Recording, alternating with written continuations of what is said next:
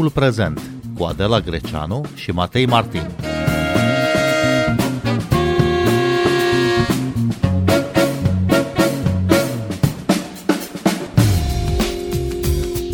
Finlanda a fost primită în NATO.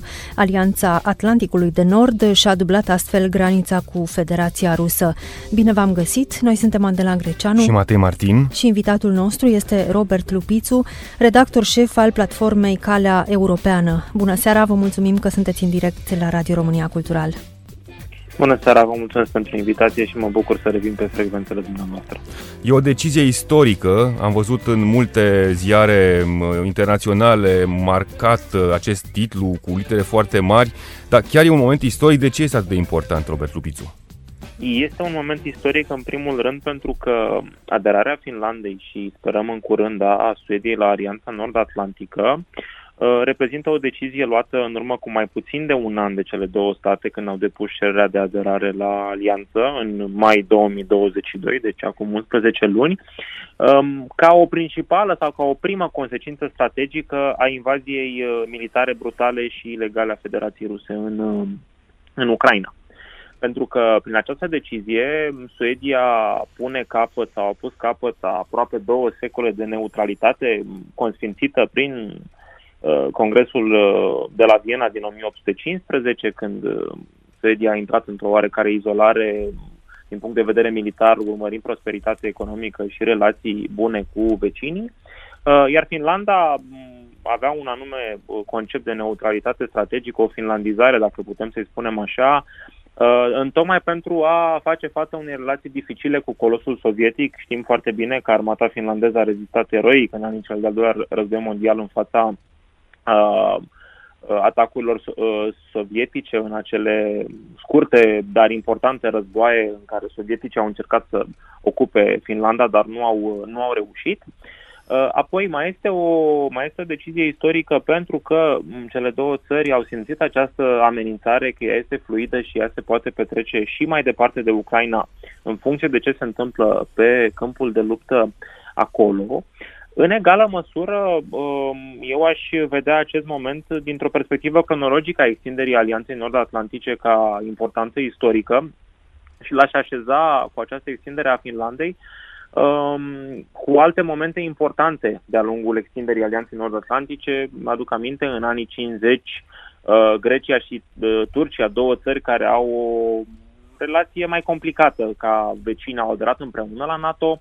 Apoi, în 1955, Germania Federală a aderat la NATO într-o perioadă în care expansionismul sovietic amenința securitatea Europei, securitatea postbelică a Europei um, și apoi am avut pactul de la Varșovia apărut. Um, mă gândesc la extinderile din uh, ultimii 20 și 25, 25 de ani cu Uh, țările din Europa Centrală și de Est, care de fapt înseamnă o reconciliere geografică a securității europene, pentru că putem vorbi în adevăratul sens al cuvântului de o securitate complet euroatlantică între Europa și America de Nord. Și acum vorbim de o primă extindere a Alianței Nord-Atlantice într-o perioadă de război de agresiune la granițele acestei alianțe. Și ce înseamnă mai exact uh, acum natoizarea Finlandei pentru alianță și pentru Finlanda?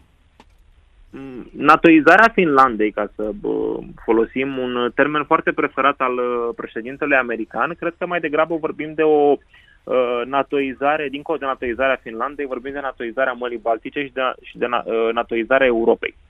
Um, în primul și în primul rând, prin faptul că Finlanda a aderat la NATO, frontiera terestră comună dintre Federația Rusă și Alianța și țările Alianței Nord-Atlantice s-a dublat pentru că numai Finlanda are o frontieră de aproximativ 1300-1350 de kilometri cu Federația Rusă.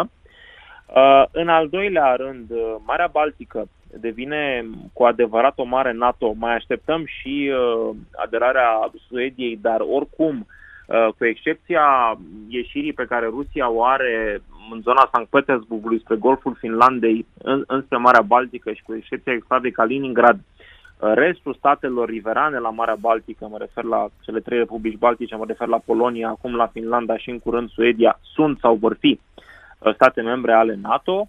În acea zonă a Europei de Nord, uh, Norvegia este stat membru NATO fondator, Danemarca este stat membru NATO fondator și practic avem și o peninsulă scandinavă care formează Europa de Nord, care este complet uh, o peninsulă NATO. Mai mult decât atât, dacă ne uităm geografic și geopolitic la uh, zona de securitate europeană, uh, ea se schimbă, flancul estic se schimbă. Pentru că Finlanda este în egală măsură și flanc nordic și flanc estic nordul flancului estic. Asta înseamnă că Polonia, în ecuația flancului estic, devine un nod central, nu mai este o periferie a flancului estic. Odată cu aderarea Finlandei și a Suediei la NATO, toate statele uh, membre ale Consiliului Arctic, cu excepția Federației Ruse, fac sau vor face parte din Alianța Nord-Atlantică. Putem vorbi, iată, de o uh, zonă Uh, de securitate europeană din Europa de Nord de la Oceanul Arctic până la Marea Neagră și mergând spre Turcia uh, pe, pe, partea, pe partea aceasta. Deci sunt decizii uh, cu adevărat importante și cu semnificații majore și aș mai sublinia un aspect.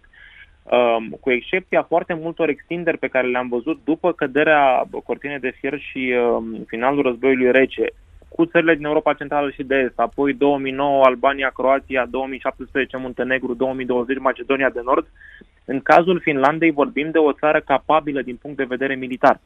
Vorbim de o țară care are o flotă de avioane F-18, care vrea să cumpere F-35, are uh, peste 200 și ceva de mii de soldați apți de luptă dacă situația o impune, plus uh, multe alte sute de mii de uh, rezerviști. Plus că este o țară foarte puternică din punct de vedere uh, de- democratic. Deci, uh, dacă foarte multe alte state, când au aderat la, la NATO, a fost un câștig foarte mare pentru acele state, acum acest câștig cred că este distribuit mai echitabil. Deopotrivă un câștig pentru alianță, pentru că uh, capătă un aliat solid, dar și pentru Finlanda, pentru că își încredințează securitatea acestei alianțe defensive foarte redutabile. Finlanda și-a anunțat intenția de aderare la NATO anul trecut, după invazia rusească în Ucraina. A fost o aderare rapidă, de, care a durat mai puțin de un an. Cum de a fost posibil ca Finlanda să fie admisă atât de repede în Alianța Atlanticului de Nord, Robert Lupițu? Au fost câteva etape. Trebuie să ne amintim că după ce cele două țări, Finlanda și Suedia, au depus aceste cereri de aderare, Toată lumea se aștepta să fie o aderare record pentru ambele țări și chiar la pachet, tocmai din motivele pe care le-am invocat anterior legat de pregătirile acestor două state și cât de pregătite sunt. Și, și de fapt pentru că ele preîndeplineau condițiile de aderare și criteriile de aderare la NATO.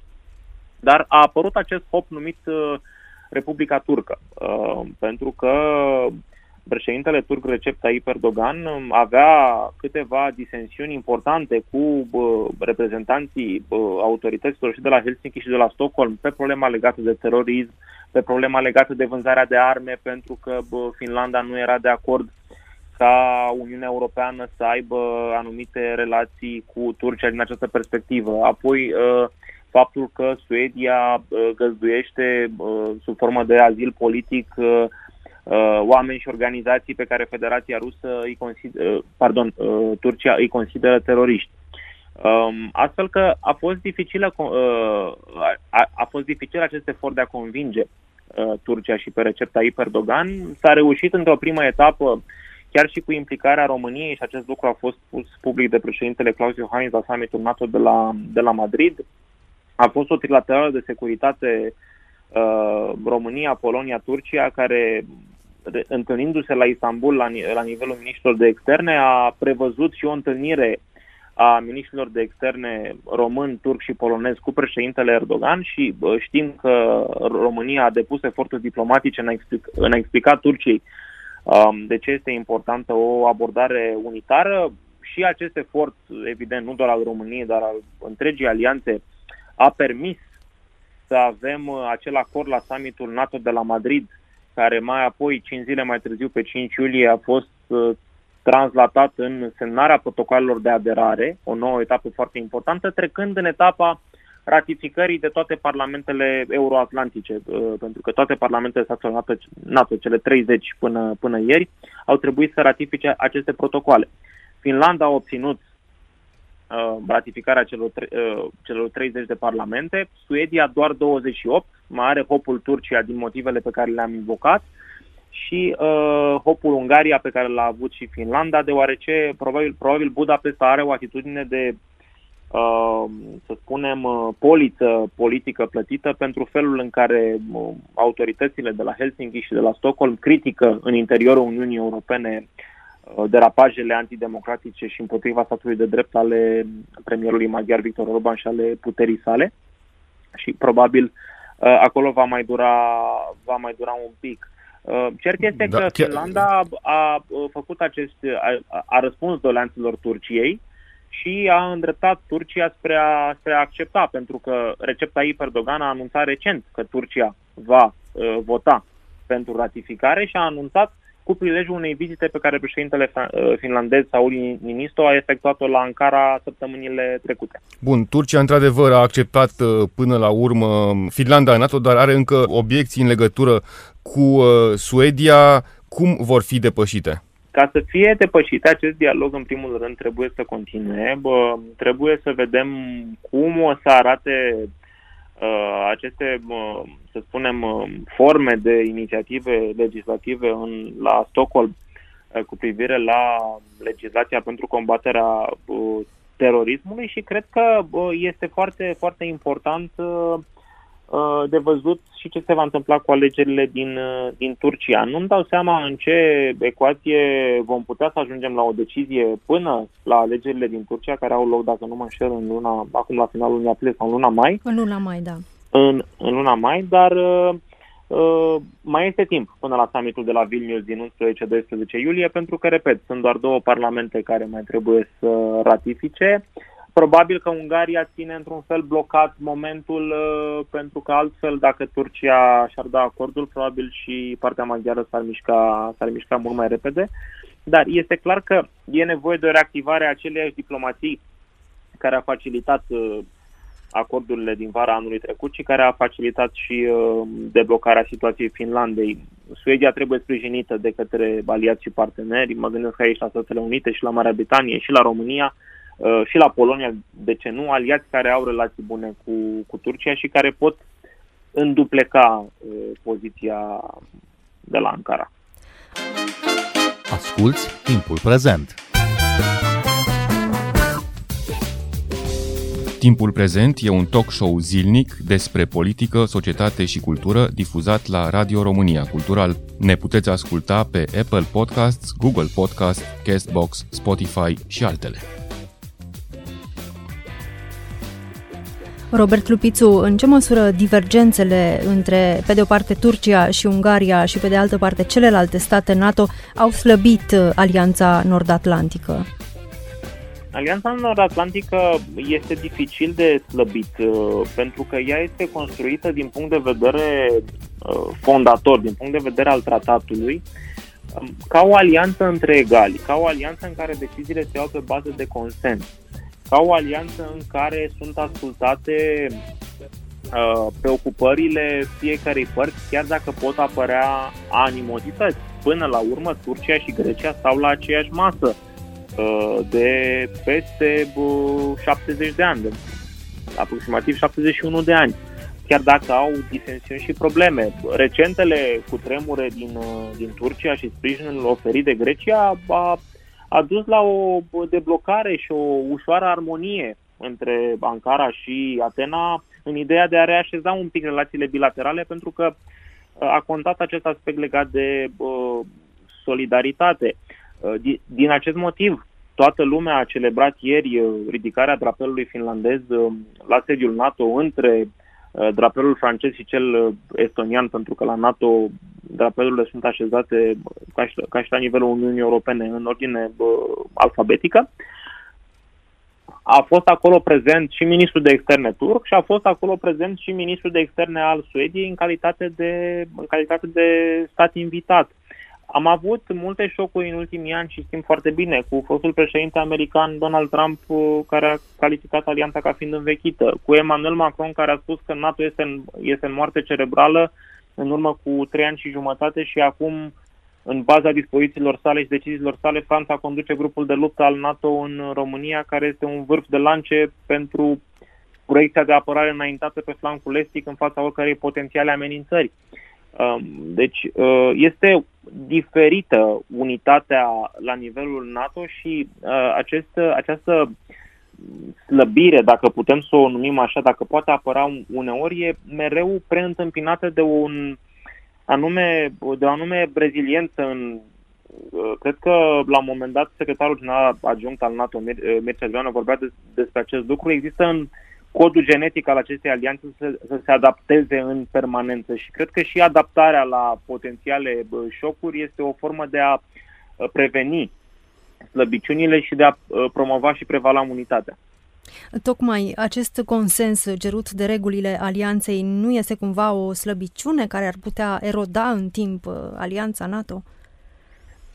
Din punct de vedere al specificului acestei organizații, pentru că este o alianță politico-militară, nu. Pentru că fiind o alianță politico-militară care în genere reunește șefii de stat și de guvern și sub ei ministrii apărării și ministrii de externe pentru a pregăti componentele de o potrivă politico-diplomatice și, pe de altă parte, strategico-militare, în acest context, um, uh, vorbim de atribute ale suveranității statelor și ale politicii externe. Nu este un transfer de competențe către NATO. De fapt, NATO per se uh, nu are o armată. NATO per se nu are forțe. Sunt forțele statelor membre care sunt puse la dispoziție sub comandament aliat sau sub planificare uh, aliată, așa că altfel nu s-ar putea, pentru că atunci nu ar mai fi valabil nici, uh, uh, să spunem, uh, punctul cardinal al, al apărării colective, acest principiu mușchetăresc, nu toți pentru unul și unul pentru toți, și anume că un atac împotriva unui aliat este un atac împotriva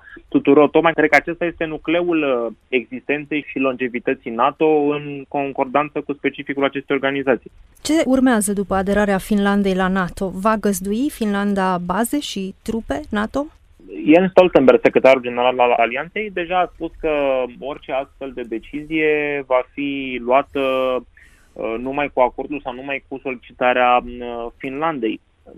Va depinde foarte mult de uh, felul cum, se, cum va fi modificat mediul de securitate.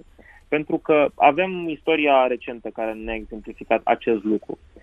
Alianța Nord-Atlantică nu a amplasat și nu a instalat niciun fel de prezență militară în Europa Centrală și de Est, mai ales semnificativă, după ce aceste țări au aderat la, la, la NATO, decât după ce Rusia, în situația de față, uh, a adoptat anumite acțiuni ostile, a declanșat anumite operațiuni și acțiuni militare. Așa că dacă Federația Rusă nu întețește provocări în zona sa vestică, în uh, aproape de frontiera cu Finlanda și în zona Mării Baltice, nu mă aștept să avem uh, astfel de decizii de tipul uh, grup de luptă, prezență permanentă, baze NATO și așa mai departe. Păi Dar tocmai că federa... Rusia a anunțat că vrea să-și sporească prezența militară în regiune. Depinde cum o va face. Pentru că Federația Rusă și-a sporit prezența militară în zona, nu și-a anexat Crimea, dar totuși abordarea NATO către zona Mării Negre a fost cu un pas inferior față de zona Mării Baltice. Uh, în tocmai pentru a, nu au, pentru a nu oglindi ceea ce face Rusia. Așa că nu mă aștept la decizii iminente, în orice caz nu mă aștept la decizii imprudente pentru că nu am văzut în acești 9 uh, ani de când acest conflict uh, a fost uh, declanșat prin anexarea ilegală a peninsulei Crimea, nu mă aștept la decizii imprudente sau pe repede înainte din partea alianței, ci la decizii foarte bine structurate și foarte bine gândite. Acum prioritatea este cum va fi asigurată această apărare înaintată pe, pe flancul estic din perspectiva deciziilor de la Madrid. Ridicarea grupurilor de luptă din țările Baltice, Polonia, România, Slovacia, Bulgaria și Ungaria la nivel de brigadă, dacă situația o impune, prepoziționare de, de echipamente grele, pentru că soldații sunt mai ușor de dislocați decât, decât echipamentele. Așa că pe componenta aceasta cu cu Finlanda depinde de ce va face Federația Rusă. Prim-ministra socialistă Sana Marina a pierdut alegerile de duminică din uh, Finlanda. Se va schimba probabil uh, și guvernul uh, cu o componentă conservatoare puternică. Se va schimba oare și atitudinea guvernului față de război, față de NATO? Deja și-a anunțat demisia Sana Marini. Înainte de a răspunde punctual la întrebare, aș remarca două aspecte care mi se par fundamentale și care sunt un caz școală de consultare publică, consultare între actori politici, dialog între cetățeni și uh, autorități, mediul decident, mai ales că în 2024 vine o grămadă de rânduri de alegeri în Uniunea Europeană, alegeri europene și în România. Suedia este aproape să adere la NATO pe baza unui proces declanșat uh, în timpul unei guvernări social-democrate, iar acum Suedia este condusă de un guvern de centru-dreapta. Finlanda a aderat la NATO fiind condusă de un guvern social-democrat și în câteva zile vom avea un guvern de uh, centru de, de centru-dreapta și sunt două țări care într-o perioadă uh, în care anumite subiecte puteau părea, părea, uh, părea tabu, uh, au discutat uh, la nivel politic, pe întreg eșichierul politic, pentru a lua niște decizii cu adevărat istorice, uh, având în vedere uh, argumentele pe care le-am prezentat uh, anterior cu privire la aderarea lor la Uh, la NATO. Deci mă aștept ca noul guvern, mai ales că va fi condus de o componentă de uh, centru-dreapta, deci din zona creștin-democrată europeană, forțele pro-europene de centru-dreapta, uh, să continue această, această aliniere și susținere pentru Ucraina și pentru Alianța Nord-Atlantică, pentru că deciziile pe care Suedia și Finlanda le-au luat Uh, pentru a adera la NATO s-au bazat pe consens politic în rândul uh, forțelor uh, pro-democratice. Ce se întâmplă la nivelul opiniei publice în Finlanda și în Suedia? Puteți să ne oferiți o perspectivă din punctul acesta de vedere? Există susținere. Acum câțiva ani, cu mult înainte de invazia Federației Ruse în Ucraina, sprijinul popular pentru o astfel de acțiune, mai în sensul aderării mă refer, nu era foarte mare și nici nu era cuantificat și măsurat uh, constant pentru că nu era o decizie sau o acțiune în acest sens. Dar cred că era undeva în jur de 30 ceva la sută nivelul de susținere care el în mod clar a crescut peste 50% în ambele țări și am văzut și în sondaje prezentate de agențiile media internaționale în ultimele luni, în tocmai în contextul acestui uh, uh, acestui război. Deci uh, nivelul de susținere există um, și mă aștept să se, să, să se consolideze. Chiar astăzi vedeam și un sondaj, uh, cred că de bun augur pentru, pentru România, cu peste 75% dintre români care se, s-ar opune ieșirii din Uniunea Europeană dacă ar exista un astfel de vot și 80% care s-ar opune ieșirii din, uh, din NATO. Deci sprijinul uh, este ridicat cam în toate țările aliate. Uh, sprijinul este în continuare ridicat, în același timp sunt foarte mulți observatori care uh, văd uh, o amenințare puternică în campaniile de dezinformare sau de denigrare sau de manipulare venite dinspre Moscova. Vedeți un risc aici pentru Europa în general? Este un risc pentru că vin alegerile din 2024. Vin alegerile din 2024 unde avem sunt, vom fi de fapt la bă, confluența unor uh, uh, provocări nemai, nemai întâlnite, pentru că avem războiul Rusiei în Ucraina, avem sprijinul pe care îl acordăm Ucrainei, suntem societăți democratice, deci trebuie să le explicăm cetățenilor de ce facem acest lucru, de ce sprijinim Ucraina, de ce este important să sprijinim Ucraina, în timp ce gestionăm și propriile noastre provocări și probleme interne cum ar fi inflația, cum ar fi prețurile ridicate la, la energie, cum ar fi creșterea costului vieții, cum ar fi uh, creșterea dobânzilor, cum ar fi creșterea prețurilor pe întreg sectorul comercial.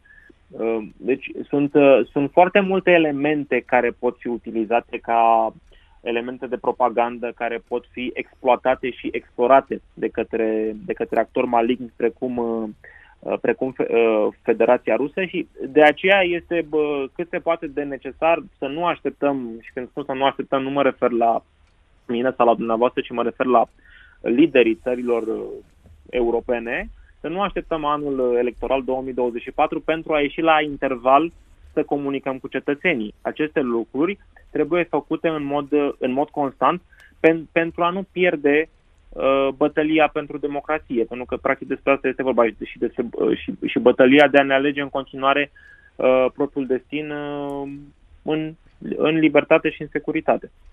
Robert Lupițu, cum vedeți uh, desfășurarea războiului din Ucraina în viitorul apropiat?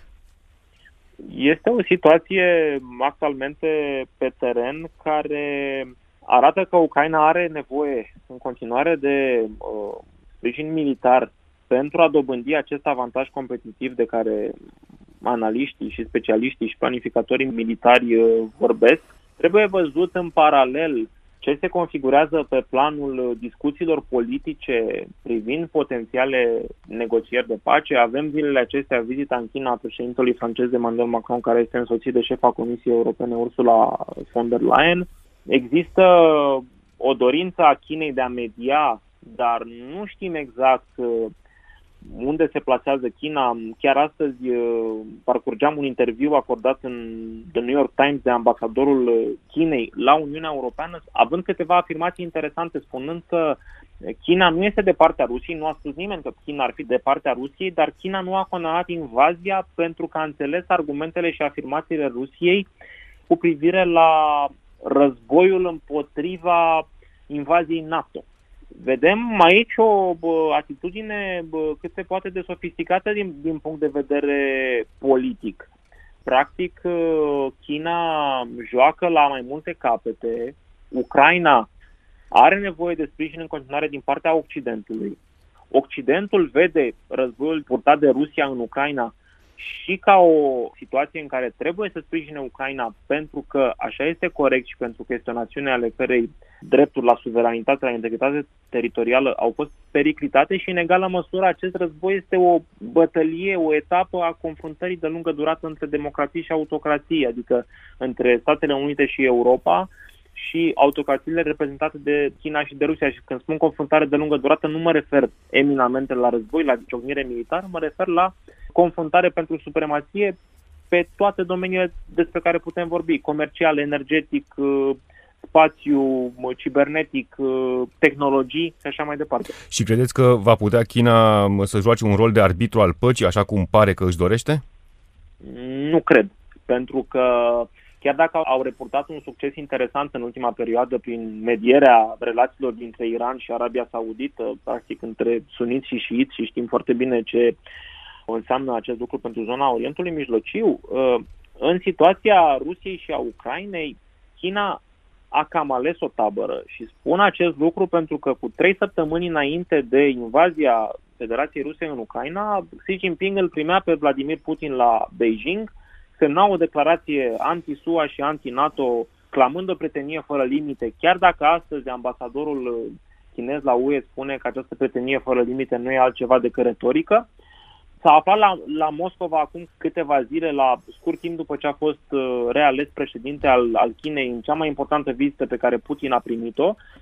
China, actualmente, și acest lucru este spus și de către SUA, și de către Uniunea Europeană și de către NATO, conștientizează că este actorul superior în balanța de putere între ea și Rusia și că Rusia este partenerul junior în această relație și Chinei îi convine această situație. Iar Moscova pare să nu aibă încotro după ce a declanșat acest conflict, deci China nu prea poate fi văzută ca parte mediatoare, însă este clar că orice acord de pace nu va putea să aibă doar China ca mediator sau doar SUA sau Occidentul ca mediator, pentru că Rusia nu va accepta doar Occidentul ca mediator, deoarece Federația Rusă spune că duce acest război din Ucraina și împotriva Occidentului. Robert Lupițu, mulțumim tare mult pentru explicații și analiză. Noi suntem Adela Greceanu și Matei Martin. Ne găsiți și pe platformele de podcast. Abonați-vă la Timpul Prezent pe Apple Podcasts, Google Podcasts și Spotify. Cu bine, pe curând! Thank you.